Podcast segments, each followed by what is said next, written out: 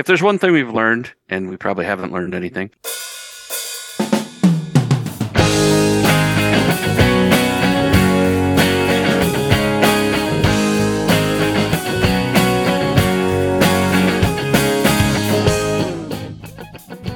Today is January 20th, 2023, and you are listening to episode 12 of the Tom and Scott Podcast Show.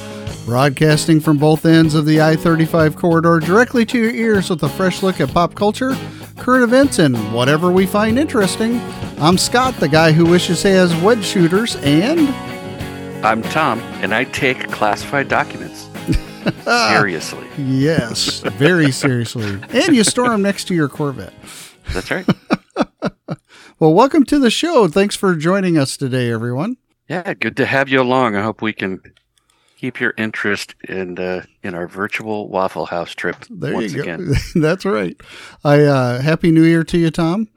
That's our to you too. first podcast of 2023. Actually, this is my first one. Yeah, I do a number of podcasts, and this is actually my first one of 2023. So there's that. I think the the Lunar New Year is coming up. I think this weekend too. So Yeah, isn't the Chinese New Year start somewhere in here too?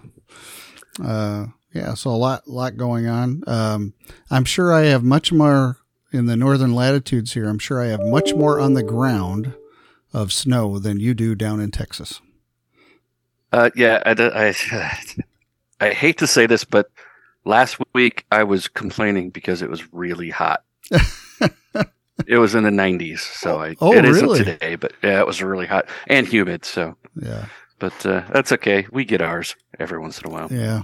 But it's nice. It lasts for about 10 minutes. And we just got uh, a couple of days ago, we just got another six inches, which Mm. in some ways I'm okay with because you know how when snow sits around for a while, it starts to get like filthy, just look filthy. So Oh yeah, every once in a while, having a nice, nice fresh coat to whiten everything back up, you know, I don't mind that. Makes everything look bright and new again, like Christmas morning. it's all an illusion though. That's Six inches down, it's still filthy. That's right. at the well, at the center of every snowflake's a little piece of dirt, right? so Very nice. uh, yeah, I always marveled uh, down from my house uh, about a mile and a half is a Cisco distribution center, and they have the most amazing piles of snow by the end of the winter. That you know because they've been cleaning their parking lot and all that. Mhm. But the when all that snow melts, the pile of filth that is left over is amazing. It is. Oh.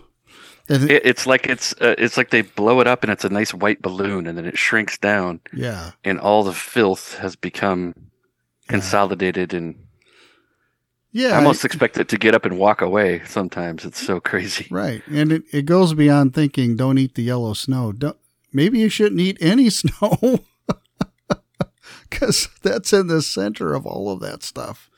Oh, Mhm. ugh.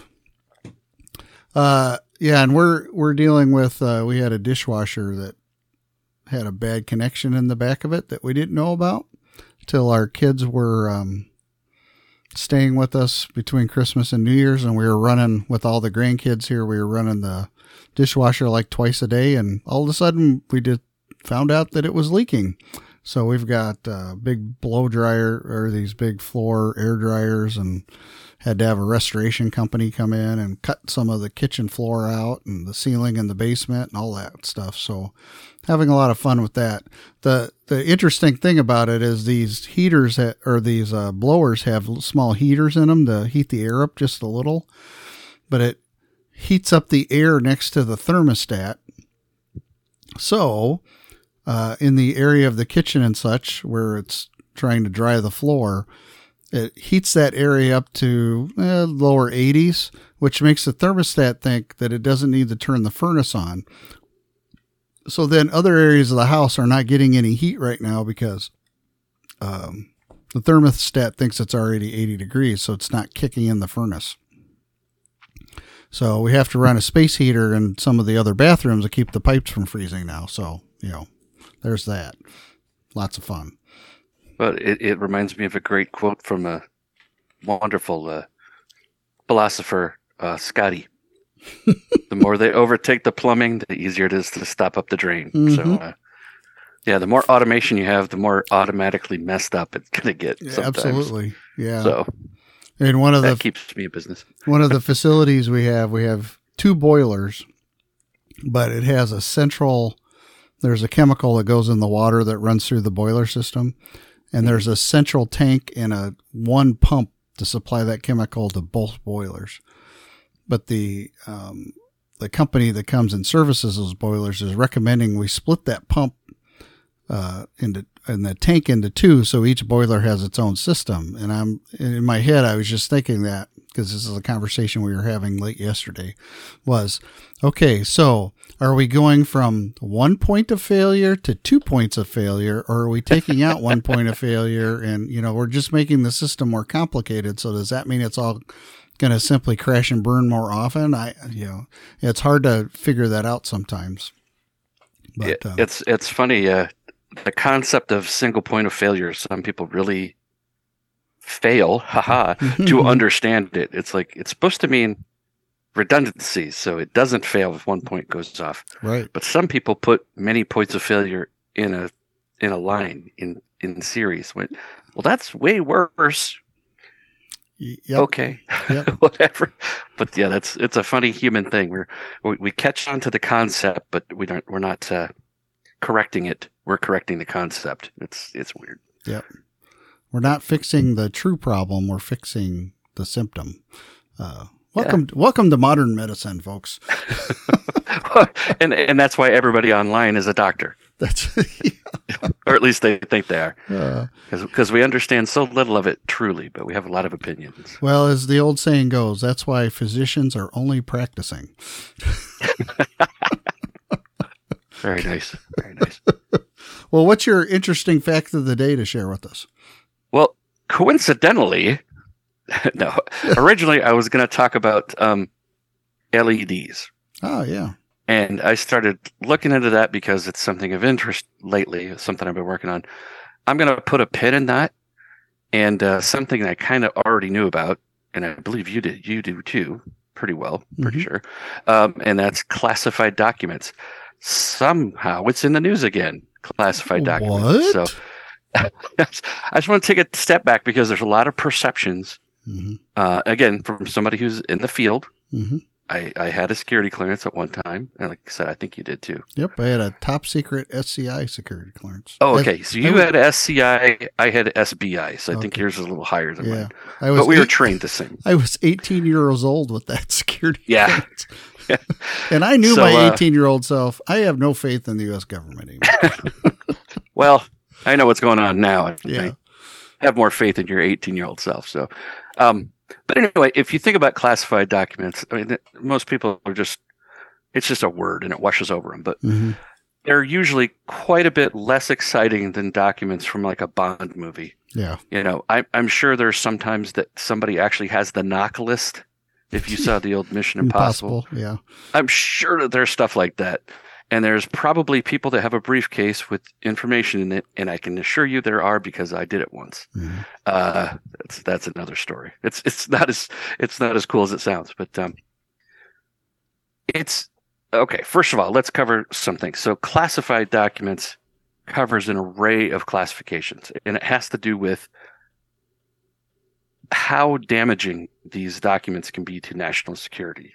So, like if somebody picked it up and everybody knew it, how damaging would it be? So, um, they can be unclassified, which just means there's no classification. Uh, official, which used to be restricted, or for official use only, they also called it, which is fo- F O U O or fo. It's, Yeah. it's a F- bad word. F O U I O. will go with official. That works better. Um, it's broadly defined as government business. So there could be some consequences. And then restricted has undesirable effects to national security. Confidential is damage. Secret is serious damage. And then top secret, which is, of course, the highest classification level, is exceptionally grave damage to national security.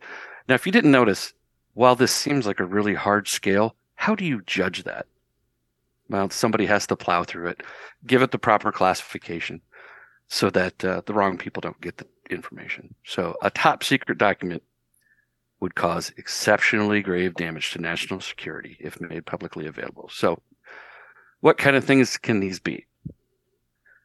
Oh, before I hit that, before I hit that, I did read through, uh, you know, because I'm a Wikipedia and a and a, a Google expert. Actually, I don't use Google, but a, a, a search engine expert. But Mhm. I liked on Wikipedia they had all the other countries that had similar classifications. You know, and there's Mhm. um, some of them are hilarious because you, you know the old joke about someone speaking Spanish. You know, my truco is out of gaso. That's kind of what it looked like. It was like secreto confidencial. You know, it was really funny to me. But uh, my favorite had to be NATO. So for NATO, they just put NATO in front of it. So it's a NATO secret, NATO confidential, NATO restricted. But can you guess what top secret is? Uh, don't know off the top of my head. Uh, NATO secret top. It's a it's a trick. It's a trap. oh, it's a trap. Yeah, Uh, cosmic top secret. cosmic top secret. Cosmic uh, cosmic top secret stands for control of secret material and an international command, Oh gosh, which of course means somebody really wanted to call it cosmic. yes. If you're asking me. So, they made those words fit, sort of like Shield uh, in the, in the old Marvel comics. Sure. so, There's some. all right. Well, anyway, that was that was kind of funny. Yeah, What gonna some say? major was uh, smoking peyote someplace over in Turkey or something when they made those up. Uh, it's, it's really, really high. It's so high, it's in the cosmos. Anyway, so uh, the other thing about, uh, uh, and and you will certainly know this. The other thing about classified documents is, regardless of the level, so you had to have the appropriate level to view it. You also had to have a few things. So the formal security clearance, which we talked about a minute ago. Mhm. Uh, I was almost twenty when I got mine. So, but uh, yeah, they went and talked to everybody I used to work with and paper route, and you know, childhood friends and all kinds Yeah. of things. But you get a formal security clearance, so that determines how how high of a um, how high of a level you can view. And we both had top secret, but I don't think I ever saw any top secret. Um, but anyway, that's the secure, the highest security level you can view. Uh, and then you also have to know, or have to have the need to know. hmm So this is the one that seems to elude everyone else in the world. so no matter what your no matter what your clearance is, if you have top secret grand grand poobah clearance and there's an official document in front of me in front of you, but it's none of your business, uh, you're not supposed to read it. Yeah. You don't have a reason to read it. It you have no business. Absolutely. So Yeah, so, just uh, because I rent a house that has top secret things in the garage means I shouldn't read them. Well, we're getting ahead of ourselves Yeah. there, but uh, but yeah, it's it kind of confused me because, uh, well, let, let me again. I'll put a pin in that too. We'll, well, let me put a, a another pin in that because sometimes it's not the, what's in the document or the picture that classifies it. Classifies it. It is the method in which that information was obtained. So, um, like I saw all kinds of. Uh, I was an imagery interpreter, so I looked at Mhm. reconnaissance photos, which is why I had my security clearance. I looked at all kinds of pictures, um, but because they were taken by certain systems that were classified, the the picture could be of a a dam or a bridge, but it would have a top secret clearance uh, classification on it simply because of the systems in the U.S. military that were used to take the picture. So, or Interesting. there was uh, several pictures when we were we had to learn all about uh, this back in the 80s uh, when I joined the Air Air National Guard and the Air Force uh, that we were studying the Soviets then and I had to know all about their Soviet you know tanks and missile launchers and transporter elector erector launchers and trucks and whatever uh, so we we studied some of that by very pictures of the equipment that were taken very close to the equipment, uh, which obviously uh, somebody on the ground had taken that picture and smuggled it out of the Soviet Union, like like at one of those big parades that we've seen that Moscow used to run all the time. Now, I could go to Jane's Defense Weekly and open that up and see almost the same exact picture in that book. And a couple of times in um, um, Tom Clancy books, they would have pictures throughout the books uh, of some of the stuff he was talking about in the book. And we would comment back at our shop, like, oh, how, how does he get those? He, and a lot of them, he had paid a satellite company to take the pictures. Um, that's when some of those early satellite mapping technology was coming online. He was actually paying one of those companies to take some pictures of military installations and stuff, and he would stick it in his book.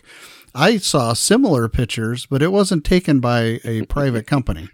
It was taken by probably a keyhole satellite or something like that, that back then was top secret technology. So, and of course, the close up pictures was probably a CIA operative or somebody that was paid off uh, the Soviet military that took those pictures and then got them back into the States. And then we're using them to do training and whatever. But so anyway, it wasn't that the the information in the picture or some of the the traffic that we would read, uh, you know, from listened in on phone calls and such, uh, that any of that was necessary classified stuff. But because of the way it was obtained, somebody could discern who the operative was or somewhere where the system was, uh, mm-hmm. so that it would uh, jeopardize a mission or jeopardize a, a uh, reconnaissance type platform. Um, and so anyway, it would be classified because of that. Because if somebody put two and two together, it would be a, a very detrimental thing and probably cause somebody to lose their life. So sure, like whether it's a spy or we're tapped into a yeah. camera somewhere, or mm-hmm. or we've intercepted some documents. Yeah, and again, that goes back to the classification that would cause damage of right. some. Yeah. Some. So yeah, that, that could be it. And uh, also, um, I know I said I was going to talk about it later, but uh, what that also means is that most classified information is insanely boring. Mm-hmm. It's, um, you know, what kind of information gets classified? A sensitive who, what, when, where, how. Yep. And then there's also cool stuff like trade secrets. And then there's also personal privacy. Hey, somebody takes it seriously. And then little stuff like cryptography, you know, like um, the tape that you put into the device that crypt, you know, cryptographic, those are technically just codes, but yeah, they could, they need to be protected also. Yeah. Um, but yeah, uh, okay, so I'm I'm I'm dating myself here a little bit, but uh, back in the first Iraq War, what Desert Shield and Storm, mm-hmm. Shield mostly, uh, I I worked in the communication sector, so I had to scan documents just to make sure they weren't garbled or whatever. Mm-hmm uh, which you got to kind of read it too. But um, when I would go home, you know, people would ask me about stuff or just talking about it. It's like, I'm not going to talk about anything. I don't know if I saw it on CNN. I don't know if I saw it yeah. on a document. So now, realistically, I wasn't going to tell him anything. It was going to be like, oh, 1,000 troops and four trucks are in this town. And so the next day, it's not relevant and yeah. declassified almost immediately. And that's what? another thing is is how things become declassified. It's just if they're not going to cause damage anymore, they're declassified. Well, or at it, least reduced. And simply because a document has a classification on it doesn't mean it's still classified. Right. Yeah, because you can get documents from World War II that say top secret on them, but are World War talk World War II documents still classified? Absolutely not. Uh, well, I'm, I'm pretty sure we don't want people, you know, figuring out some things, but yeah, uh, yeah most things aren't gonna yeah. aren't gonna do it. But and, if, um, if you're buying them at a private auction and they still say top secret on them, oh, it's just cool. Yeah, they're just cool. Yeah. I really wanted to make off with one of the cover sheets, but yeah. so, well, there, you know, there's figured, some... why chance it? I'm just a silly little grunt. You know, let's. Uh, I'm just gonna go. Yeah, on. you know, as a couple podcasters have noted uh, on No Agenda and a couple other pl- podcasts I listen to, like some of the documents that Trump probably had at Mar-a-Lago, he probably grabbed because he was like, "Oh yeah, cool." So there's a couple folks who've noted that he's had classified folders, but nobody ever said the documents inside those folders Mhm. are classified. So he might have just grabbed folders that said top secret because you know he's that kind of guy and said, "Oh, that's cool. I want that." Kind of thing. Well, I So- really want a cosmic top secret. There you go. Yeah, I You do too I, now. I have to have that. Yeah. So Uh, I'm so I'm reminded. ahead, I'm sorry. uh, yeah, I'm reminded that when in a couple of the bases I worked at, we had um, filtered outlets because of if you were typing on certain keyboards and especially any type of electronic typewriter and you were running any kind of class so we had reports Oh, we had to do and we typed them in into these uh, uh, carbon copied forms. Um, and because of the way the you know the the old IBM typewriters of the big ball in the center you know I'm talking about instead of the. Yeah, oh, yeah. different strikes it had the I don't remember what the term for the ball was but it would flip back and forth um, because of the time it took to flip the ball back and forth for each character that it would strike on the paper a little transient uh, spike would go through the power line and Mhm. what they found out is they could reconstitute what you were typing if somebody tapped into the power line of one of those typewriters and uh, or any kind of keyboard. Early computer keyboards had the same issue because of the amount of power it took to run them, and they could tap into those those uh, signals, and somebody could reconstitute what you were typing if they had the right technology.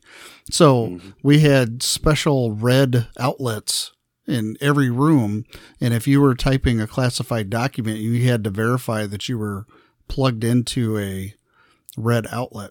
And the same thing on copy machines. You know, occasionally you needed to copy documents, um, and then if we were copying classified, we had to run some a blank sheet of paper back through the copier because those old uh, drums in the copiers would maintain a residual image that somebody could come back in and reconstitute the classified that you had just copied. So it it did go back to World War II, the old loose lips sink ships mantra.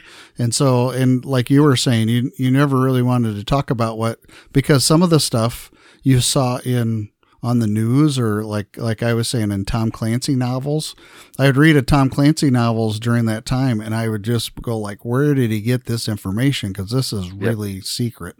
So I had the same thing from Red October. I remember the Oh, middle of it. He's talking about something, and I just went, "How, does he know all that?" And Mhm. it had like the whole format of the message, which believe me is ridiculous. But I'm sure they've revamped it all. Yeah. Just all these silly little codes, which is a line of gibberish across the top. But yeah, he had all that information. I I had the same exact experience. yeah, it So just kind of cool. crazy. And so I, yeah, I have several Jane Defense uh, uh, compendiums. So every once in a while, I buy one just to keep up to date. And most of mine are on airplanes, um, but I do have several on tanks and things like that. The books are very expensive. You get a brand new one, it's like fifteen hundred dollars. So mine are always Yeah. like ten years old.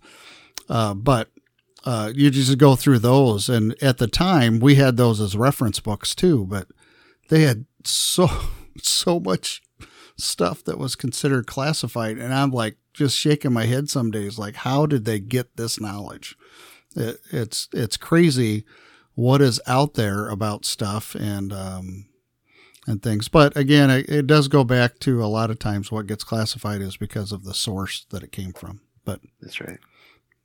Yeah, and if you watch stuff about spycraft, you see how sophisticated. You were talking about the the ball, the distance Yeah. on the ball, and uh, um, how sophisticated some of the monitoring methods are, and they compile different sources of information and extrapolate what's really being said. Um, I know we had a what was he called? Basically, a penetration expert come in and said, "Oh gosh," you know, and he was he held up this little device that looked like a turkey thermometer Hmm. Next to the PA, hmm and it just started talking. really, So you could hear all kinds of phone stuff on it, and yeah, yeah, and we actually had a, a lot of our machines were what's called Tempest. Uh, uh, what's it called? Tempest control. So basically, it had this uh, metal kind of mesh around it that would keep the flux, the, Oh, the yeah. um, you know, kind of like a twisted pair on a network does the same thing. Yeah, like a Or a coax cable. uh, what do it they call controls those the old- emissions. a Faraday cage, kind of that kind Yeah, of stuff. Yeah, pretty kinda, kinda. But yeah, it controlled emissions because Mhm. it's unbelievable how much you can pull. Um, you know, everybody's encrypted these days, and it's Yeah. a lot harder, but it's not impossible. It's not. Yeah, if you've got the right technology, you can Mhm. any audio source that's happening. Uh, you know, even as we're talking, even though it's going through Zoom, uh, it's going through. I have a soundboard here that I, and I'm recording. You know, stuff through a computer and all that. We're still producing audio, and I guarantee you, there's sidebands that are coming off of that because there's all these wires. Every wire, because it's they're twisted and stuff inside there, they become radio antennas, and they're Mm. broadcasting frequencies out there. So if you have the right equipment and the right technology, you can pick up, especially audio traces, all over the place. Oh And, yeah, uh, I know that the White House has. Uh, the, I'm sorry, the, the White House has music piped in and shot at the windows. There's like actually Oh. a pipe that comes down and hits the windows because the vibrations from them Mhm. talking can be picked up from a certain kind of microphones from miles away. Oh yeah. Well, and they Um, they've also got It's like a laser microphone. Yep, so it's a they- laser that they shoot on there Yep. that reflects the light, and the it, it it's quite interesting technology actually because Mhm. the minute difference in the time it takes the, the laser to bounce back to its source, that difference is encoded as an audio uh, bit, and so yeah, it's it's the same thing as a, a record needle. yeah. So Yeah, it's, it's- just measuring that glass vibrate back and forth and reconstitute as an audio signal. It's quite amazing technology.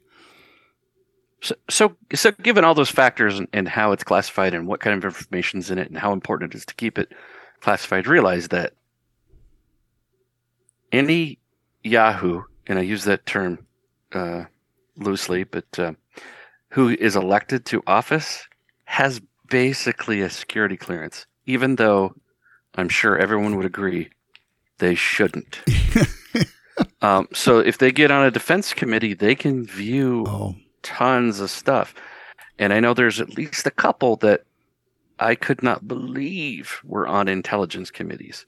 Just like I can't believe that person's allowed in Congress, let alone on this committee, hearing all these briefings, viewing all these documents. But they had a need to know, so they flip it around for elected office. So it's it's it compromises the system, basically.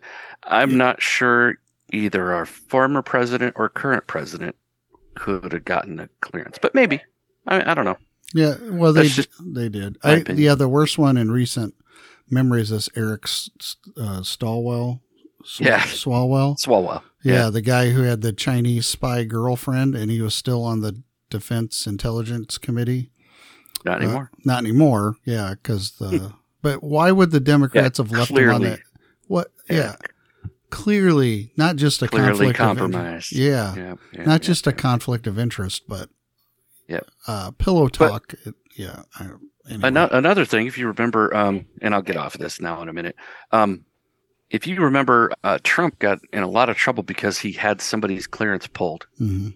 Uh, who was a reporter and made their living going to different places saying, "Well, I've looked at this document and I can tell you this." Yeah. And uh, I remember hearing about that and just going, "What? This person didn't have a need to know." And what didn't have an active clearance, so Yeah. why did they still have a clearance? Yeah, wasn't that the uh, former F or CIA director?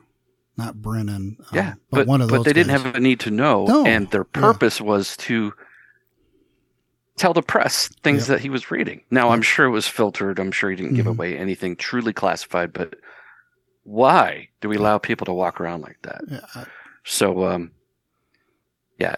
but if there's one thing we've learned, and we probably haven't learned anything, but if there's one thing we've learned from um, the, the Trump and the Biden class, classified documents scandals, is that the news is pitiful. yes. And I, I don't mean either side, honestly. Mhm.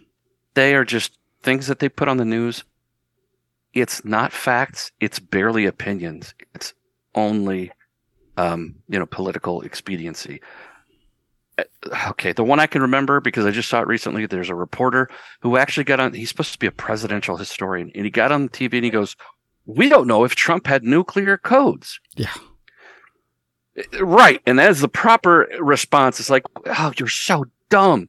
Okay, so that person is not qualified to comment in No. in a news. They can talk; it's free speech. But there were other newscasters that parroted this idiotic. It's idiotic. We don't put nuclear codes on post-it notes. Yeah. Okay, that's not how it works. That And if it is, by golly, it better stop. But it's not only that, but the nuclear codes are changed so often that even if somebody had old nuclear codes from two days ago, they won't work anymore. I'm looking at the nuclear codes. It's capital P A S S W zero R D one. Ampersand. Anyway, yeah, yeah, like, everybody. you know, the, you got that one, the one guy that follows the president around with a briefcase chained to his arm. He Yeah, has go. the only active codes. So, uh, like, yeah, so, well, we've it's got the silly. nuclear triad. So, I mean, we've got three suitcases with codes, I guess, but it, still, if if Trump had codes from ten years ago, they Yeah, they're And not I'm going not to be making excuses for the guy. Yeah. I, I've heard a lot of information, and it's all conflicting. Yes. I don't know. Let me put it that way. I'm honest enough to say I don't know, Mhm. and I'm sharp enough to say those jerks don't know either. No. Now, it's there's all a lot of true things and a lot of false things that all fly around, but they're basically all snake oil salesmen. Yeah. Oh, I'm sorry, sales people. Says people. Um, but they're a lot of them are Sales just lying through their teeth. Yeah, it's all It's, uh, clickbait. it's all clickbait. Yeah, yeah. But yeah, that I couldn't believe the nuclear codes. It's like, how could they not pull that person off the air? It's like, oh, cut his feed. what a dope. Yeah. But eh, you gotta as as Bugs Bunny would say, what a maroon. yeah, whatever. But if you're interested in how this stuff all works, um, there's a ton of information online. Uh, again, I hit a couple of sites that I started reading. Oh, that's interesting. And I realized within about two paragraphs, they were full of baloney. Mhm. Um, and it was kind of funny if you look at the documents or the sorry, not documents, the news stories from about two years ago, you'll see different uh, baloney than you'll see today, because different people try to cover up, excuse, Mhm. minimize, you know, the damage. That's their job. They're politicos.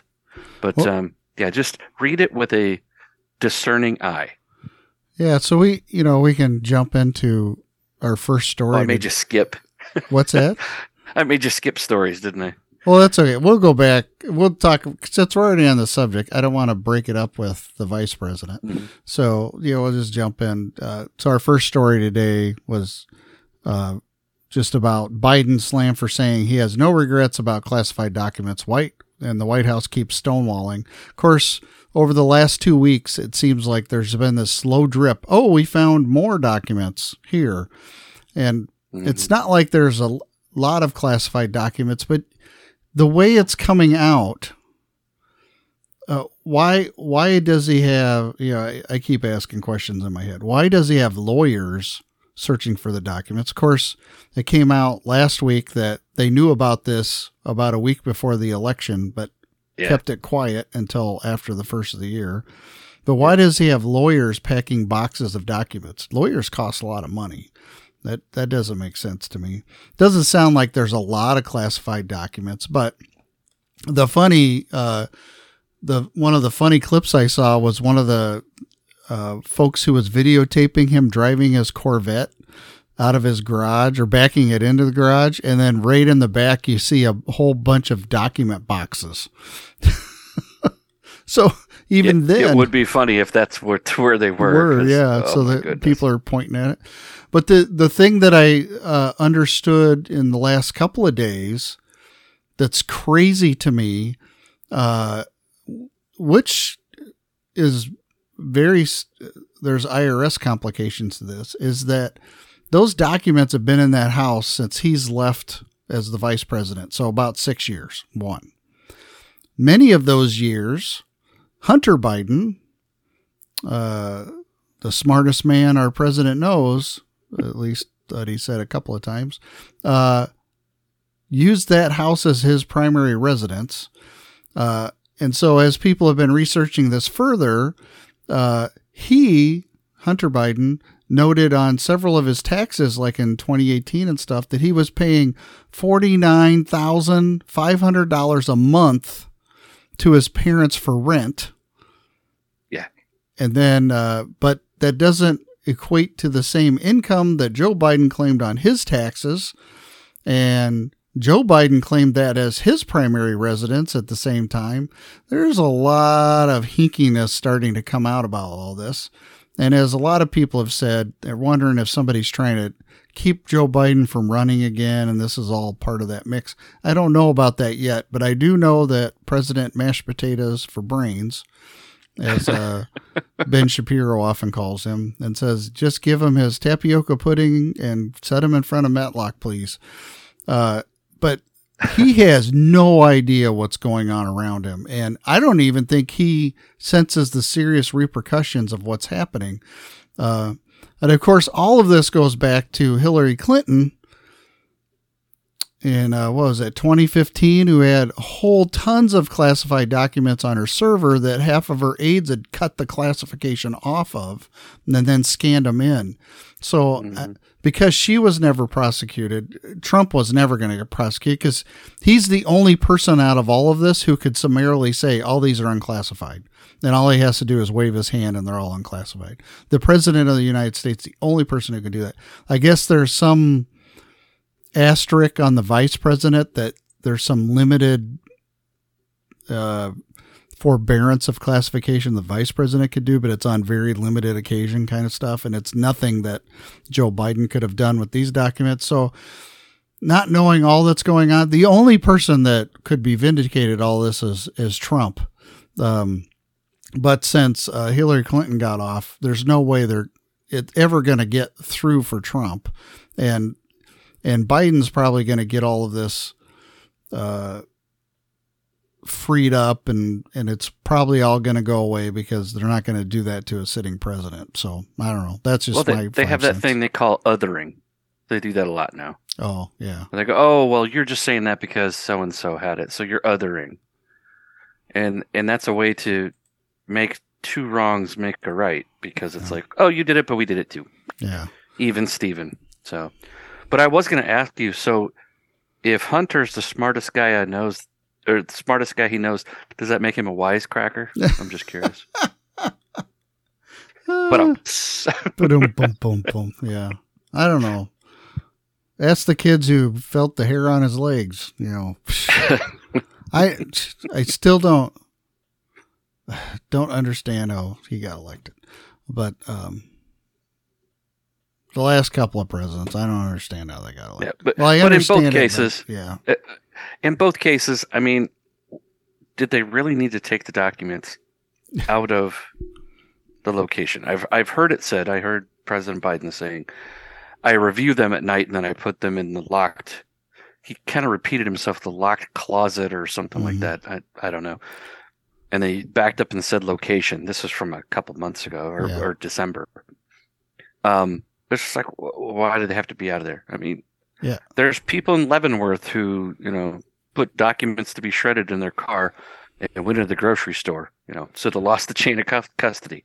I know this is the president, not just there's, some random. There's a guy. Guy. There's, there's a naval officer in jail right now because he was out on a submarine and wanted to take a picture for his daughter.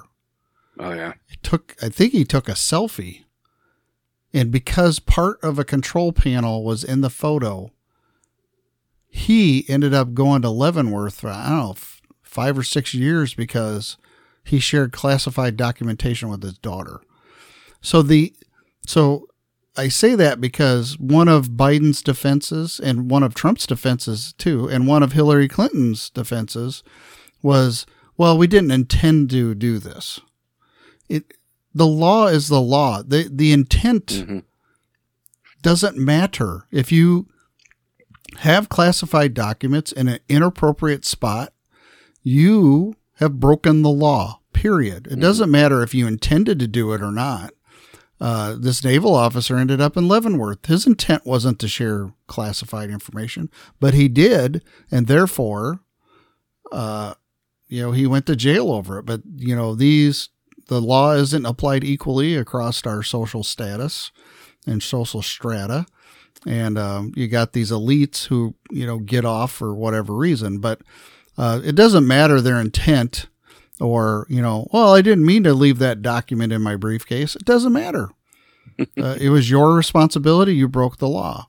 And so uh, yeah it, it the way i put this is if somebody accidentally uh, deposits a thousand dollars in your bank account and you go spend it knowing it's you know not really yours but or not realizing that they had done that or whatever and then they come back to you and want their money back, you say, "Well, I, you know, I didn't intend to spend it. It was in my bank account, so I spent it."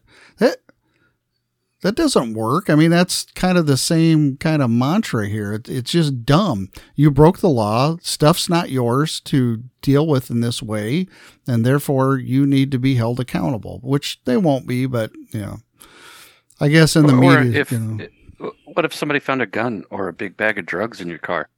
It's not mine. I didn't know it was there. You might be telling the truth. You're still going down. hmm And this is a lot more serious than, you know, absolutely. Ha- having a little bit of pot in your car or Right. uh, And uh, when the when you gun's pretty serious, but when you throw in the mix that Hunter Biden stayed at that house, regardless of how much you paid for rent, the Mhm. forty nine thousand five hundred dollars a month that that house isn't that nice, but um, uh, so the bag man for the Biden family was staying in that house, and he has all kinds of stupid ties to crazy people, including the Ukraine. Of course, several news reports have said that the files at in the garage next to the Corvette included files about Biden's interaction with Ukraine. See, I Mm. th- there's a lot of and and you don't know if those are true, but Hunter Biden, the guy's, you know, regardless of what you think of him and his million dollar art, I guess, that's selling it to peddle influence for the White House right now, the uh and all those are accusations, so don't ban us, whoever. The uh yeah, it, there's just enough dots there that can be connected that you got to think like, what, huh? Yeah, I, you just shake your head at it, and it, it drives me nuts, and I'm sick of it personally. That's why I'm not a Democrat or Republican anymore. Uh, you know, I all of these guys are corrupt. If you get to that Yeah. level of politics, you're just corrupt. And you know, and, and Biden's a perfect example of why I vote against incumbents because, you know, he wasn't a very I mean, he was well to do, but he wasn't a wealthy man when he started in, you know, as a congressman or senator or whatever 600 years ago. And now he's a multimillionaire. And it's not just from selling books. Yeah. no, so- he was a professor at Penn State, wasn't he? whatever. Never mind. Okay, I'm getting. Ugh, you're going to get my ire up. he professed to be a professor. How's that? Yeah. Was Uh-uh. that was that pre or post plagiarizing? You know what? Uh, or I don't. Anyway, yeah. He has Well, a it- lovely singing voice, though. He can sing "Happy Birthday." Happy birthday to Blue. Man. Well, let's listen to the uh, our word salad vice president for a second. This is not an old clip This is a clip from of Glenn Kamala Beck Harris show. talking about Let's electric back school buses. This is a new one, just happened. Here's Kamala Harris in front of a group of adults and the transportation agency talking about one of her favorite things. Here it is. You know what also excites me? What I'm I, among the many things, mm. I'm excited about electric school buses. I love electric school buses. I just love them for so many reasons. Maybe because I went to school on a school bus. Hey, raise your hand if you went to school on a school bus, right? Right? Oh my gosh, this woman is nuts. What? She didn't go to school on an electric school bus. No, she just said school bus, but uh, what's with the laughing? I I don't know. I she's always cackling, and uh, okay, so let's just go through the the motions here. Electric school buses don't run on electricity for very long. It takes many many hours to charge the batteries. If you're in a northern climate like where I live, up here in Minnesota nuts, that uh the the battery lasts at least half as long as it should. And then if you're running it's not just because you're running a heater on the bus at the same time as you're trying to turn the wheels. It's also because these large batteries just cannot hold their charge in the cold weather. So uh it is impractical to have electric school buses. And I don't want now all my kids are grown, but I don't want my grandkids on electric school buses because I don't want a bus stuck in the middle of nowhere because uh, when an electric school bus dies, it is it's not like you can come out and just switch the you know put a new D cell in it and drive it away.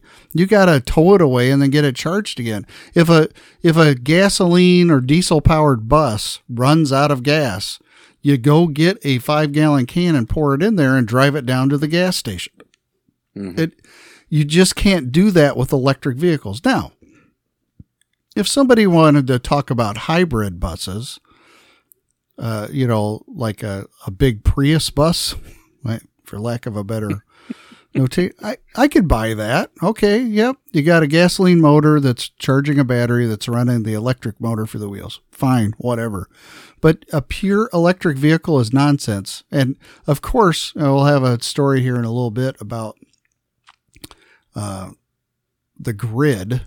Um, uh, which yeah, maybe we can just go to that one next. You know about there there, which is a little bit about solar panel, but the the reality is is we you know people talk about going full electric.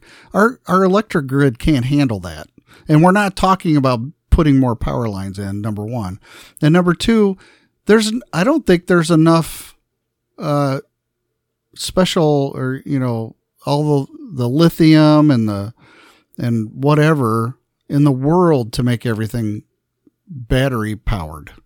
Because it's not just saying, oh, we're going to run these things on electric. It's that you got to do that and make them mobile is you have to have a battery unless you're going to run like the old uh, street cars, you know, run electric wire above the road. Now, maybe someday we'll have the technology to do an inductive inductive roads and then everything can be electric and we'll just electrify every road and while the uh, car runs along the road, the induced electric current would flow up to the car and the car can drive itself. And then you don't need batteries. Okay, let's do that. Yeah. But is there enough copper in the world to do that? Or whatever, you know, metal you want to do to, to conduct the electricity? I don't know. But this concept that we can electrify everything and it's going to be a good thing, uh, to me, it just, uh, it's bonkers. Uh, with Yeah, and the conversation has never had to be honest about does it reduce emissions when you're generating it from another source? Because not everything's off of solar and um, and wind, and if it was, you also got that. Um, but also the waste from these electric vehicles is very substantial, oh yeah, and the waste through our um, supposedly that's not what this clip is, is it? The No. supposedly supposedly ethical uh, mining practices in Africa. yeah, Uh, most of them aren't. It's slavery. uh, yeah. It really is. Now, I'm not saying give up because I use a lot of stuff on batteries. My Mhm. phone's got a battery in it. My laptops have batteries in it. I have a UPS on most of my uh, equipment. hmm Um, and if I would have talked about LEDs, that's all about reducing how much energy it takes Right. and how much more efficient computers are and, and phones and, and networks are. And, and that's wonderful. Honestly, we should be going that way. But we need to have honest conversations about the impact of using these materials if we're really saving anything instead of just making it politically expedient. Because on one side, you got, oh, we need to do this because we're going to save the planet. and the other side, they're saying it makes no difference. Well, they're Mhm. both full of baloney. Yeah. Of course, it makes a difference. Um, but we're also, no matter what, uh, I'm going to get deep in this one. So you you understand my point. Yeah. I was going to make a point about Al Gore, but uh, I really don't want to talk about Forrest Gump right now. So Yeah. um, Well, what, what was it when he right after he lost the election in 2000? Miami was supposed to be underwater by then, so oh yeah, yeah. Which I, I do want to. Uh, I'll play this next qu- clip in a second, but I do want to note that um, insurance companies drive a lot of what happens in our country, Mhm. and insurance companies are still insuring coastal properties. If if the water was rising the way they say it's going to, and sometimes they they talk about ten meter rise, which is thirty three feet uh, in sea level rise, which is significant. If that was really even going to take place in the next 10 years, insurance companies would stop insuring properties along the coasts, one, or they would raise the prices so high that nobody would want to build a property there. So, Well, until, and actually, um, they can't cover most of the floodplains. yeah, That has to be FEMA insured. Yeah. So it's even worse than that. The government is still insuring coastal properties. Yeah. So so until insurance companies start to back out of that kind of stuff, I I don't think any of it's going to happen. Um, now I'm not a denier. You know, I obviously climates change. Uh, the climate's not the same as it was thousands of years ago. So the climate's always changed. the The big Mhm. debate is whether um, humankind is accelerating the change or or causing some of the change and you know I can buy into some of that uh, but I also understand that no matter what we do we can't decelerate it like they're saying either. Like just changing changing everything over to solar panels and stuff isn't going to work either. And that's kind of where this next clip kind of comes in from the Joe Rogan show. This is the uh, Peter uh, Zeihan who had, yeah he's very articulate, talks a lot about stuff, but this is kind of an interesting uh, commentary he has here. So California and Germany have very similar green tech policies, but the Germans have spent three times as much as California, but are only getting about a fifth as much power. Because I don't know if you've ever been to Germany, but the sun doesn't shine in Germany. And now, with the Russians on the warpath and their clean ish energy from natural gas going away, they're going back to lignite coal in force. It was already their number one source of power. Germany, the idea that Germany is green is ridiculous because they rely on really, really dirty coal, now especially so. Uh, but there's now a conversation going on between the German environmentalists and the Californian environmentalists about why California, in relative terms, is doing so well at this while Germany is not. And the answer is simple geography. But that's never been part of the conversation in the environmental community before. Now it is. They, they should have had this conversation 15, 20 years ago, but they're having it now. And as soon as they come to the conclusion, unwillingly, but they'll get there. So Yeah.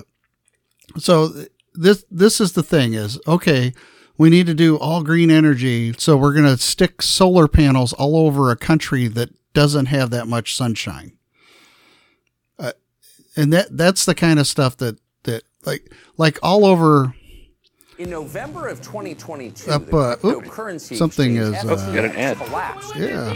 Oh my! Thank you, pop ups. There's something we could talk about sometime. Yeah. Uh, thank you, pop ups. Appreciate it. The uh, so up here in in the northern latitudes, um, we have solar panel farms all over the place, and uh, especially this time, you know, the more north you go, especially in the winter months, there's barely eight hours of sunshine. One and two, half the time the solar panels are covered in snow and uh, and it's just it's a huge invest. It, we would have been better off building one nuclear power plant, and we would have had probably five times the energy than the solar panels produce, and it would be around twenty four seven, and it would be all electric. But of course, we can't build a nuclear power plant because somebody might die. But it's okay to as you were you aptly pointed out, it's okay to put up these solar panels that take all kinds of rare earth and uh, minerals to build that are getting pulled out of African countries or somewhere in Asia, and a bunch of uh, kids are put into slave labor to do it in very unsafe, non-OSHA working conditions. But it's okay for us to do all that because they're going to die and not us. I mean, that's ultimately what it comes down to is we're displacing the uh, the issues. Where if we did it here in this country, it's much safer to do here because we have regulations, we've got laws, we've got unions, we've got OSHA. Uh, so we're not going to put people in those kind of circumstances. But over there, I guess it's okay. a lot more. yeah, yeah, it would cost a lot more. Yeah, But yeah. if we're already spending money out the yin yang, so what Yeah. what diff- what is it? I mean, you know, thirty two trillion dollars, and the debt ceiling has to raise again. We're we're Hmm. spending this. Uh, uh, I'm going to go on one of my hobby horses here. As the president talked last week, he said, "Well, I brought the deficit down by a trillion dollars. That just means that there's still a deficit." Yeah, but that's the that's the fiscal deficit. So it means I was gonna spend this much money, but I spent this much less. Yeah, it's when my wife comes home and says, "Hey, I saved us five hundred dollars today. How'd you do By that?" Well, I bought everything on sale. yeah. well, actually, it's more like I was gonna buy two of everything, yeah, dear, but I only bought one. So if you think about it, it's the only reason we still have money is because you know but I'm so frugal. yeah. So getting back to the clip, the why why the heck would Germany go to do what they did Well- without researching whether or not it was feasible to do it? uh, politics and Yeah. people that want to stay in power will say whatever it takes and we're now I, I hate to just blame social media but there's there's a cultural virus where we don't want people to say the wrong thing which is like you can't have a discussion you can't have an intellectual discussion without exploring both sides of an argument you can't even if one side's wrong and actually, if they're wrong, let them talk. hmm They're just going to prove that they're wrong.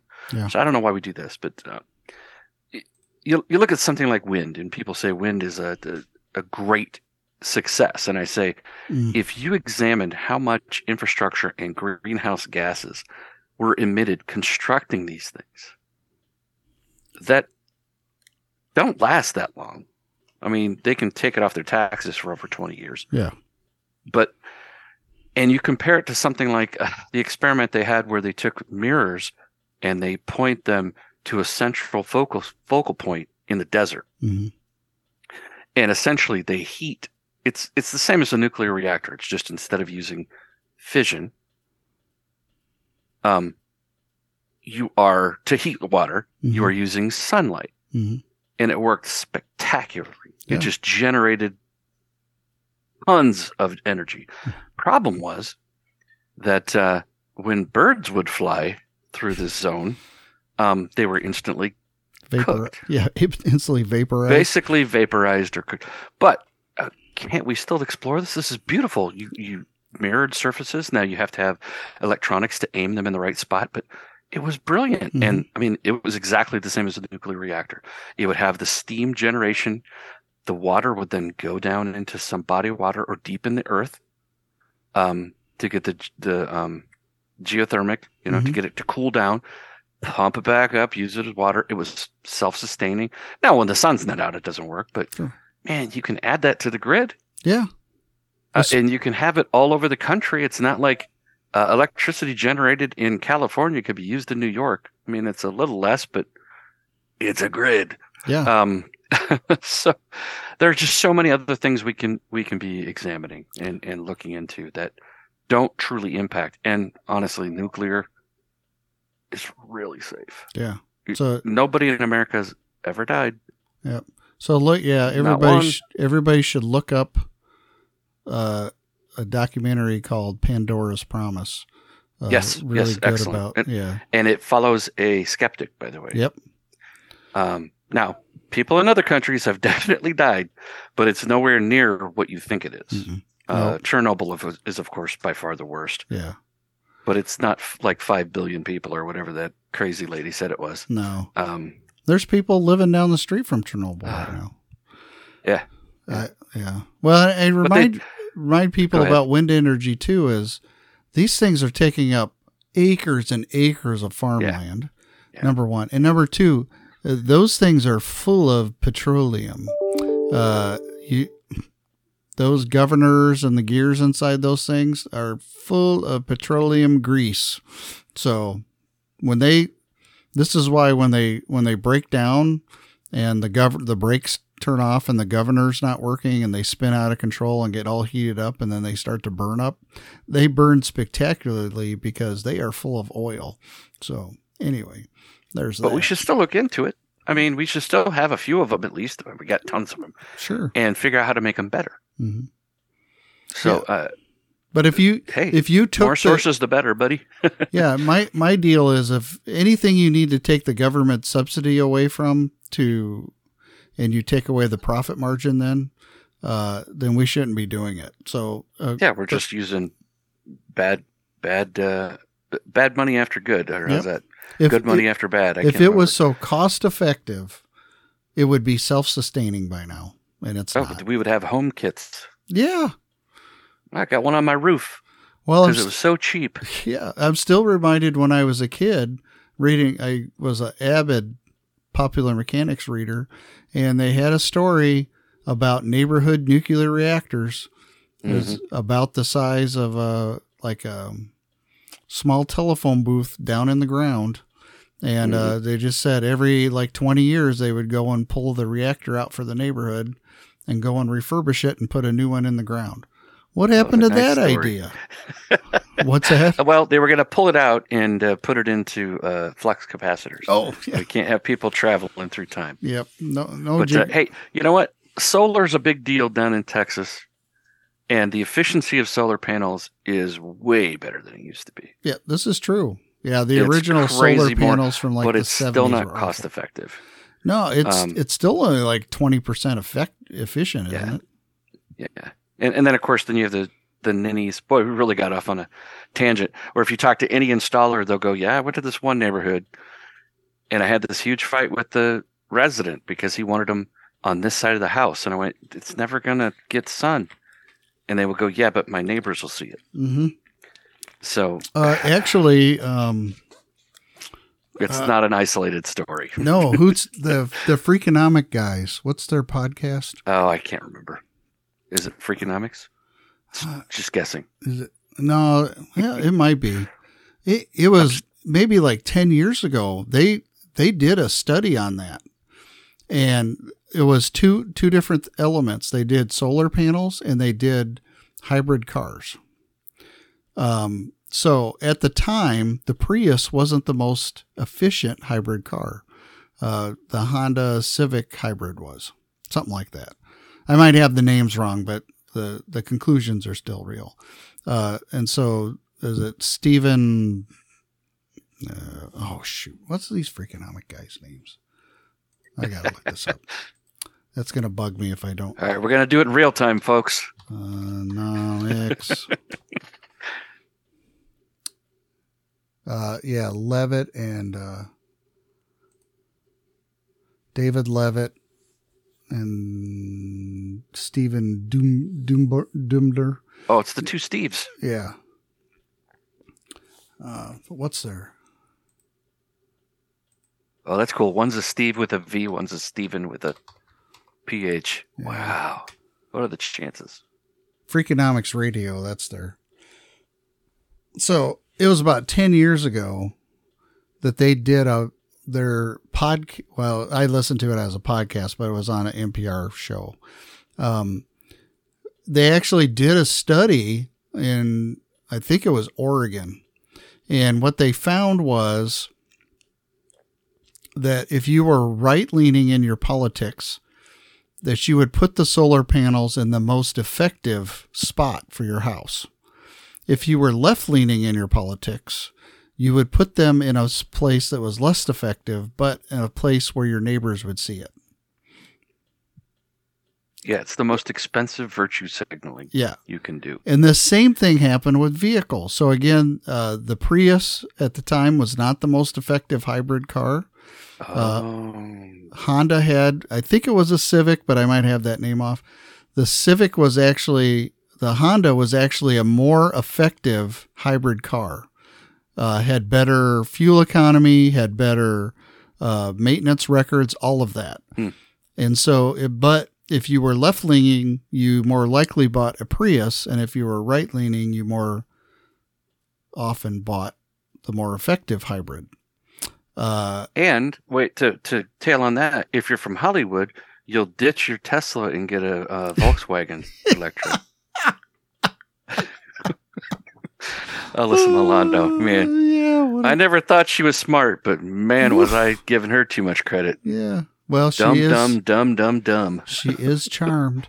Um, Not that there's anything wrong, wrong with with that, it. but yeah, she was trying to prove, oh, I hate Elon Musk, so I'm dumping my Tesla. Okay, buy a Nazi car. Well done. Well done. Very nice. Oh, you still get your. Oh, there you go. Yeah. Oh, I wanted to see if I could find what episode it was. It might not even be up anymore. Uh, but anyway, yeah, just uh, we maybe I'll try to find it and put it in the show notes. But um, yeah, it was quite interesting, and it and it's all about virtue signaling. I want my neighbors to see me doing this in a certain way, so therefore. I'm going to put my solar panels over there. I'm going to drive a Prius because everybody knows a Prius is a hybrid. They don't know that other car is a hybrid, but I want people to know I'm driving a hybrid. And that is ludicrous. If you're really worried about the environment and doing things in a in a more effective way, then you would buy the most effective method to do that, not just stick stuff up because it makes you look good. That's right. And that's why the most effective altruism is always, always anonymous. That- right. Re- research who you're donating to and just give them the money. Yeah. You don't have to do a dance. You don't have to hire skywriters. You don't have to call the press. You don't have to share your GoFundMe donation. Oh my gosh. You don't have to make a TikTok video. Yeah. Start with the man in the mirror, as Michael Jackson said. That's okay, right. maybe that's not the best example to go with, but he he All never he never looked in the mirror and knew and saw exactly what was happening, did he? Uh, let's see. Well, where do you want to go now? Well, let's go to let's go to some study finds, um, which is a very interesting website if you haven't been on there. But they have been re study the study find websites have been looking at uh, light pollution, and uh, it is making it hard, especially in ur- urban areas, to see the stars at all. Uh, uh, uh, a report out of uh, Potsdam, Germany, stars in the night sky are vanishing due to light pollution, according to stargazers around the world. These citizens, citizen scientists say Earth's surface is rapidly getting brighter, eroding star visibility. For those living in major cities like New York, it can be nearly impossible to see the countless stars which cover the sky each night. So this is one of my uh, things I remember most as a kid going camping as a family, and you're out in the middle of nowhere. There might have been like one street light over by the um, the outhouse that every campground had, but other than that, there was hardly any lights out at all. And so, in the middle of the night, you could lay on your back and just see the Milky Way oh yeah. in all of its grandeur. So, just Or taking kids out to camp, which you, you know Oh, yeah. a lot more about that than I do. But yeah, seeing a kid, city kid go out and sleep in the tents, hmm and then taking them out, and okay, everybody turn their flashlights off, and they just, what? yeah. There's like an audible gasp. I, I- can't believe it. Yeah, one of my But- last camping trip with a bunch of teen boys was up in the Black Hills, and Oh wow. yeah, and we're up on a bluff there in the middle of the night. Uh, hardly any lights uh, at all, and they're just most of them were kids that hadn't been outside of big urban areas like Des Moines or uh, Omaha, and they, yeah, they, you could almost sense them slightly weeping because of the beauty of all of that that they'd never Yeah. ever seen before in their lives. Yep, yep, yep. Yep. Oh, I just thought there were, you know, a couple dozen stars. Like, Yeah. I'm from a little town, but still, when we drive out, and now this is way back. I'm sure it's worse now, but you could drive out in the country and see a lot of that stuff. Yeah. So, uh, but I know how to fix this. Put all of your observatories in North Korea. Problem solved. There you go. No light. Yeah. That- yeah, that's one of the fun things that I've shown people that numerous times. Like, yeah, look at Asia at It's night. not photoshopped. nope. That it, yeah, there's just a big dark spot right where Korea is. And it and it is evident too because South Korea is lit up like a firecracker, oh yeah. and then China's pretty lit up now too. And then boom, big dark spot, no electricity. Thank you, communism. Um, so there, there was another interesting uh, article in Study Finds as um, they, uh, some scientists have developed a laser system for directing lightning strikes, and it's kind of interesting. Uh, so scientists in France have created a way to divert lightning strikes using a weather-controlled super laser. Uh, researchers with the Polytechnic Institute of Paris guided the strikes from thunderclouds to places where they don't cause damage. The team says the new technique could save power stations, airports, launch pads, and other buildings from disaster. The system creates a virtual lightning rod, metal conductors that intercept flashes and, and, and guide the currents into the ground. So basically, uh, Huh.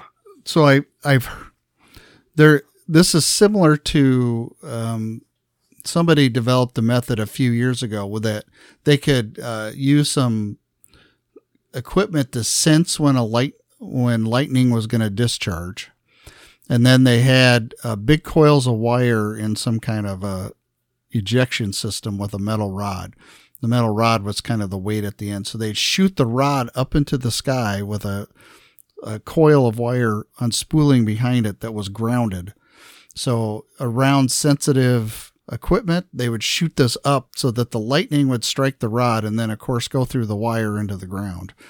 Now, it was highly expensive because Yeah. uh, many times the lightning would just vaporize the metal, uh, the metal wire behind the, the metal rod, but it was highly effective. So this sounds like they figured out a way to do it with light. So somewhere in the frequency that they're using uh, for this laser, uh, it's creating a, a charged path for the lightning to discharge through, which is quite interesting. And I just amazed at the minds that come up with this. I'm just trying to figure out what they could put in a laser, like what type of laser that would, could actually conduct. Um, and for those of you listening, um, you probably can't see it, but Scott and I are both using quotation marks every time we say the word laser. We, We- doing those things with our hands. Laser. air quotes. But now I, I know they can use lasers to push things, Mhm. which means it has to have some force, which means it has to have some mass. So I guess you could have, and everybody knows everything about lasers because we all saw Real Well, Genius But as a kid. yeah, but yeah. They they could have some kind of composition that has a Well, I don't know This- a ferrous uh, property. I don't yeah, know. this is why lasers push things is because they it is a particle. Well, Yeah, so it- particle, a it- particle too. Yeah. yeah. But, um, So a laser is just multiple photons, but of course that's only a, when you observe it as a photon that it is a photon. If you observe it in another way, then it's it's a wave. So, um, but it can push things because the photons can. Uh, when the photons are bouncing off the object, especially in a vacuum, it'll push things.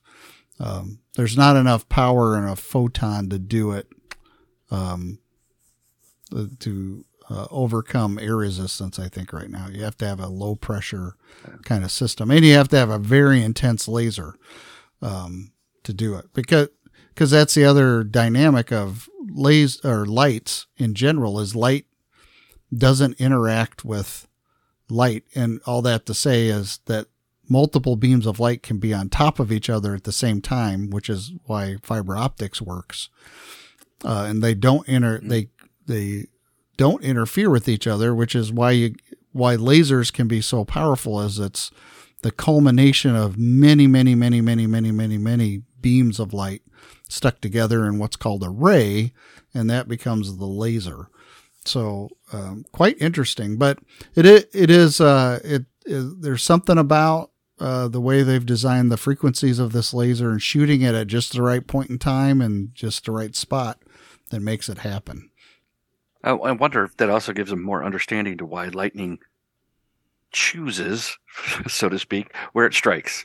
Yeah. Because it's kind of, I mean, there's a lot of atmospheric conditions and so forth that can influence it. But yeah, and I wonder also if they're leveraging that a little bit. yeah, it could be. Um, Yeah, definitely. You know, because uh, part of part when you when they photograph lightning in high speed, oftentimes it's the Earth that's shooting the lightning up rather than the lightning coming down from the cloud. So there there is. You're right. There's just a ton of different variables that go into a lightning strike. Of course, when you see great pictures of lightning strikes, they don't go straight. It feels if you've ever been around. I, have you ever been close to a lightning strike? uh, no. Yeah. Really. So I've been within a hundred feet of one at a campground Oh, wow. actually. Uh, and you know, at the time it just looks like something that came straight down. But when you get those pictures of it, it's that jagged kind of look out in the atmosphere because it just depends on the rain and, you know, charged particles in the air. So it's quite interesting. So the, uh, because this involved Texas, I wanted to get your opinion on this. So government, gover, government, Governor Newsom in uh, California says 95% of Texans pay more than Californians in taxes. And the Sacramento Bee did a study to see if he was correct. So what do you think the verdict was? Uh, what taxes? Well, they're they're saying all It just ta- says- all all taxes. It just says higher taxes. Yeah. So we don't have state tax. state income tax. We don't have state income tax. We have property tax. Mhm. Um, a lot of the cities don't have city taxes either. So he could be, he just says pay higher taxes. I'm just going to go ahead and say whatever Gavin Newsom says is wrong. I'm hedging my bets. So I, I'm going to say that's incorrect. It actually turns out for First word is, is but. But, okay. yeah. So uh, it actually turns out kind of close for most people. Oh, really? Uh, yeah. Because your sales taxes are higher in general. So they found Huh. that the top 1% of income earners in Texas paid an average of 3.1% in state and local taxes as a share of their income. And the top 1% in California paid 12.4%. So but we don't. But we don't have. Oh, not state income tax. Just- like you said. Okay. yeah. Okay. just taxes in general. So for the 40% of the highest earning people, those making, and this is what people don't understand is the top 1% is a, doesn't make that much, you know. So here, the 40% of the highest earning people, those making 56. So if, if you make $56,000, you're in the 40, 40% of the highest earners in Texas. If Oh, you make above the poverty line, you're above the Yeah. midpoint. Yeah. if you're if you make sixty two thousand in California, then you're in that same strata. Uh, So for that forty percent, the rates are higher in California. Um, that so their finding is, that while California's overall tax collections are higher than in Texas, the drastically different ways in which the two states raise revenue means lower tax bill for many Californian families with moderate incomes. Um, so but we don't spend it all. yeah. Well, that's that's the other thing is, uh, you know, California doesn't need to spend money the way it does. So in general, if you're below that, if you're in the bottom sixty percent of tax payers, then in Texas you paid six thousand three hundred thirty-five thousand dollars in taxes on average, but you had no income tax, and you paid five thousand dollars in property tax, and $1,600 in sales tax. So, so that's how that 6,000 comes up. 5,000 in property taxes, 1,600 in sales hmm. tax. Californians paid 11,946 in taxes, which included the income tax of 5,800, 5,000 in property taxes, and then $1,000 in sales tax. So, The, the property tax. I know we have high property taxes, mhm. um, but you can't move it. It's Yeah. like locked in. yeah, So one of the reasons we left Illinois is because um, our value on our property dropped and our taxes doubled because it's at the whim of the city council, yeah, and it was insane. Uh, and now our house costs a lot more, but it's I don't want to say it's less; it's still more, but it's Mhm. not proportional yeah, and it's locked in. Uh, you you can only pay it, it's like a fixed percentage, which is brilliant. Um, Well- it's, you still got the hanky panky with evaluation of your property, hmm but um, yeah, yeah. The um, so two examples. One, one when I lived in Central Illinois, in the same town you lived in. One of one of the folks I had a relationship with, an older couple who had lived in their house for forty years. Obviously, had paid their house off long ago, but and this is again Illinois. But his property taxes at that point were more I think 20% more than his mortgage ever was on that house, hmm uh, which just flabbergasted me. Then uh, my last, the last time my job had me, a so you know, I was in uh, Davenport, Iowa, so we're right across the border from Illinois. But I was talking to a business owner in Moline, Illinois. He had uh, maybe a quarter acre there that um, he had his business on. And I was talking to him about it. He said he also had uh, a house and six acres of land down in Florida in between Orlando and Tampa, down that area, which is a very high populated area. Lots of people go there, right? And uh, he said that he paid more in taxes in little Moline, Illinois for his little quarter acre in his business, uh, the property taxes, uh, than he did down in Florida. In fact, he said even with six acres in Florida and a house, he paid one quarter the property taxes than he did in Illinois, which again just flabbergasted me. And he said, when I retire, that's why I bought that house in Florida because we're not sticking around here. His business was there, but then, but you also got to think that, you know, businesses they don't, uh, they set their prices to pay their running costs. So the state increases property taxes like that and it makes businesses increase their prices. So the cost of living gets higher too because the state or the county or the city increases the property taxes, which is, you know, also built into the system.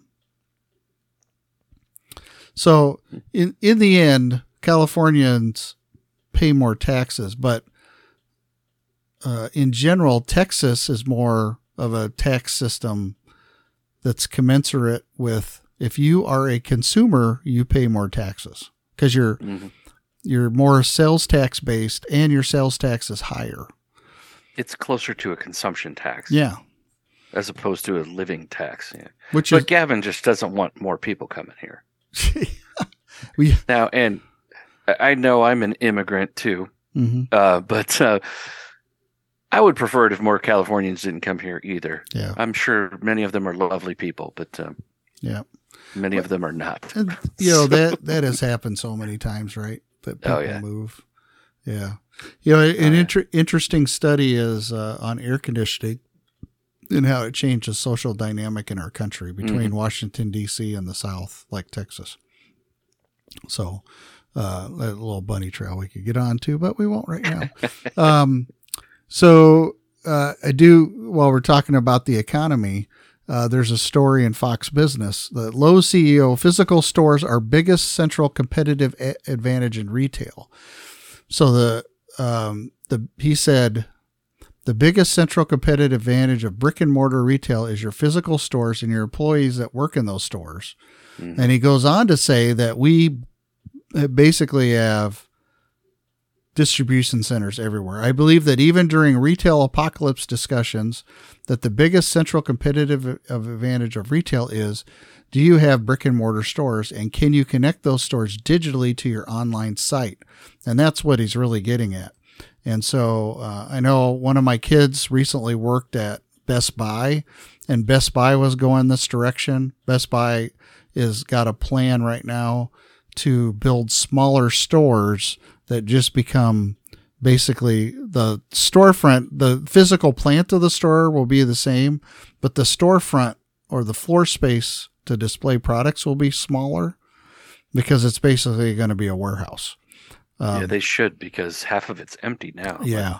And that that's what they're moving year. towards, yeah. So the Yeah.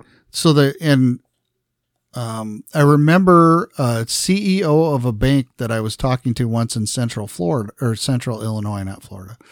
Uh that really so this is uh 15 years ago that I was talking to this this CEO of this bank. And uh we were talking about internet banking. And the banks were just in the early stages of having uh, websites that people could actually do their banking through. And uh, what he said was, is early on, banks thought they could close all of their bank branches and just do it all online and save money.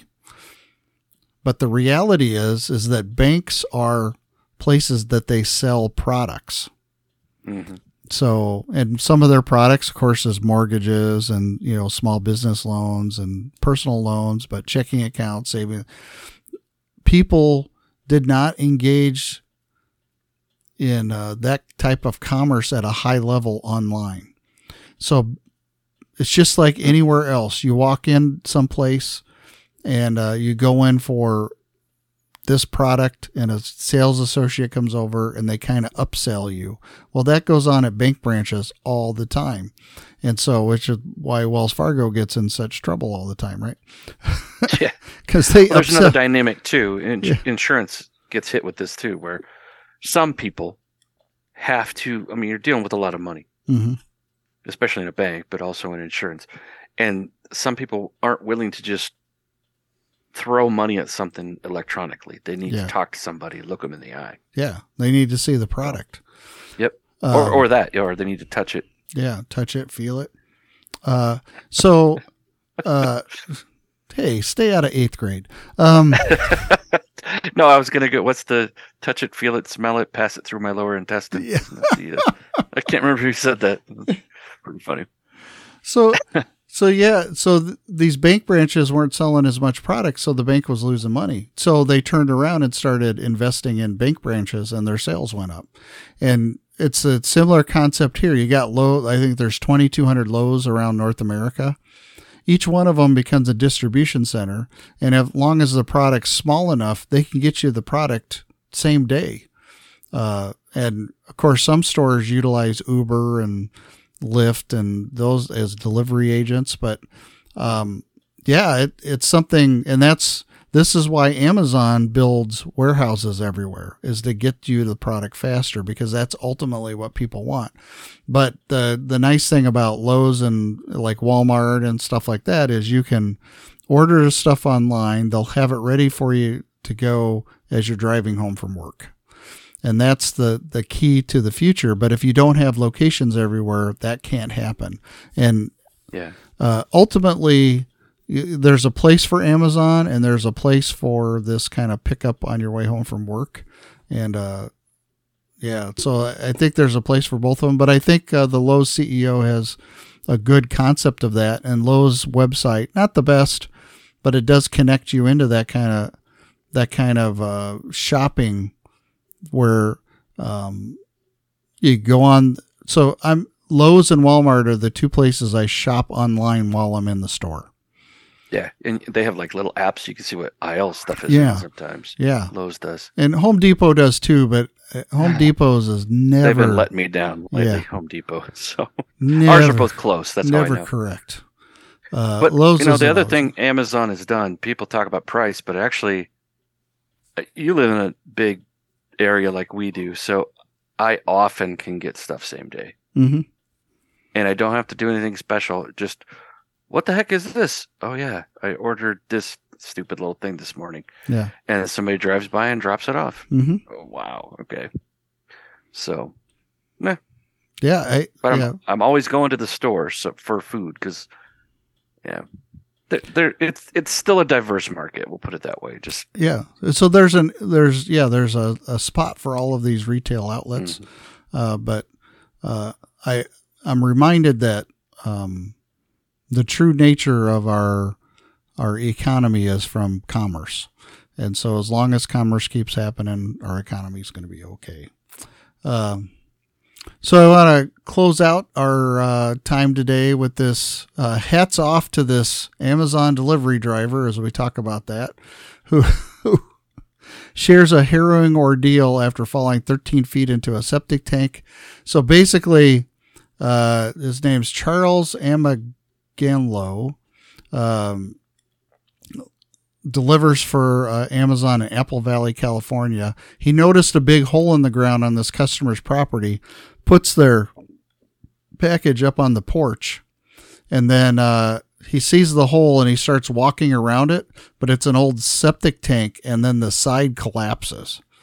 And so he falls down in the septic tank. Of course, as a good American in uh, 2023, takes a selfie while he's down in the septic pit.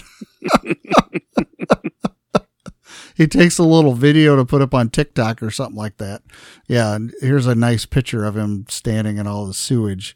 Uh, and then uh, he was on the Tucker Carlson show, and Tucker Carlson asked him if he considered calling it a day and having a beer instead of returning to work, and and the guy said, "I did consider it, uh, but you know." The the reason I uh, did this is uh, clip this story for today is just his attitude. He said another big thing is that I had not completed my route or attempted to at least. Uh, other drivers would have already been out there and done their entire routes, would get stuck having to finish my route, he said. And I just didn't think that it would be fair to them either. But I did voluntarily offer to take my, but I did voluntarily offer to stay out and take my route. So, which I, I think that's commendable. oh, absolutely. Especially his rationale. It's not like uh, duty to the company. It was duty to the company and his coworkers. He didn't want to. I know exactly how he feels. He didn't want, want to ruin anybody's day. So, cool. Yeah, which I, you what know, a nice guy. my hat's off to him because of Yeah. because of that. Now I assume he went and took a shower first, but uh, What? or Yeah. changed clothes. Uh, it- you know, he's probably driving an Amazon Prime truck. So, uh, you know, who knows? You just open boxes and take clothes. What? I, yeah, does. Wow, Amazon Music's not being nice today. You hear it skipping in the background? That's kind of crazy. Well, anyway, Yeah. yeah. So I don't know what's happening. We're all gonna die. Uh, oof. Well, that's kind of crazy. your laser is bringing in a light. Yeah, the laser's not working. So anyway, well, hats off to the you know the I don't know if the do they share those Amazon trucks like some guy drives it in the morning, another guy drives it in the afternoon. Do you want to be the guy that follows him in the sewage truck? So I wonder if that truck has a moniker now. So anyway, well, that's about it for today. We want to thank you all for joining us and uh, being part of our conversation here at the virtual Waffle House. Uh, we'll be back soon with another episode. I'm Scott. And, And I'm Tom. and you're Tom. Goodbye from the northern latitudes. And goodbye from the land of taxes in Texas. There you go. Thanks for joining our podcast community. God bless you. We'll see you next time. Yeah, be seeing you.